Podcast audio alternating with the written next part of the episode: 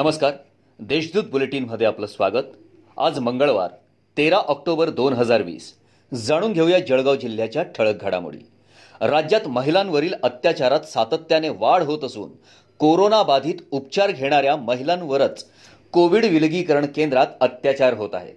याचा निषेध भाजपा महिला आघाडीतर्फे करण्यात येऊन महाविकास आघाडी सरकारने महिला रक्षणाविषयी ठोस पावले उचलून गुन्हेगारांवर योग्य ती कारवाई करावी अशी मागणी जिल्हाधिकारी अभिजित राऊत यांना करण्यात आली आहे.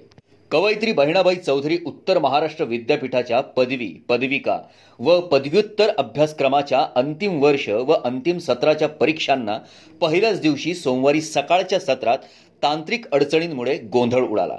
अनेक विद्यार्थ्यांना पोर्टलवर लॉग इन करता आले नाही. ऑनलाईन आणि ऑफलाईन होणाऱ्या या परीक्षांसाठी त्रेपन्न हजार पाचशे चौसष्ट विद्यार्थ्यांनी नोंदणी केली आहे. यामुळे पुन्हा विद्यापीठाचा भोंगळ कारभार चव्हाट्यावर आलाय. अतिरिक्त शुल्क वसूल केल्याप्रकरणी डॉक्टरांना वसुलीच्या नोटिसा बजावण्यात आल्या होत्या. दरम्यान डॉक्टरांचा खुलासा घेण्यासाठी सोमवारी जिल्हाधिकाऱ्यांच्या दालनात कोविड सेंटर चालक डॉक्टरांनी आम्ही वसूल केलेले शुल्क बरोबर असून लेखापरीक्षकांचा गैरसमज झाल्याने एवढ्या मोठ्या प्रमाणावर तफावत आढळली आहे असा सूर यावेळी आवडल्याने जिल्हाधिकारी अभिजित राऊत यांनी जिल्ह्यातील चाळीस कोविड सेंटरच्या पुनर्परीक्षणाचे आदेश लेखापरीक्षकांना दिले आहेत. भुसावळ शहरातील विकास कामांसाठी निधीची कमतरता नसून दुप्पट वेगाने काम करा. नागरिक आता जागरूक झालेत. विकास कामासंदर्भात ते जाब विचारतात. त्यामुळे निवडणुकीत दिलेले आश्वासन पाळण्यासाठी नागरिकांच्या समस्या सोडवण्याचे आवाहन माजी महसूल मंत्री एकनाथराव खडसे यांनी रस्त्याच्या भूमिपूजन प्रसंगी केलंय.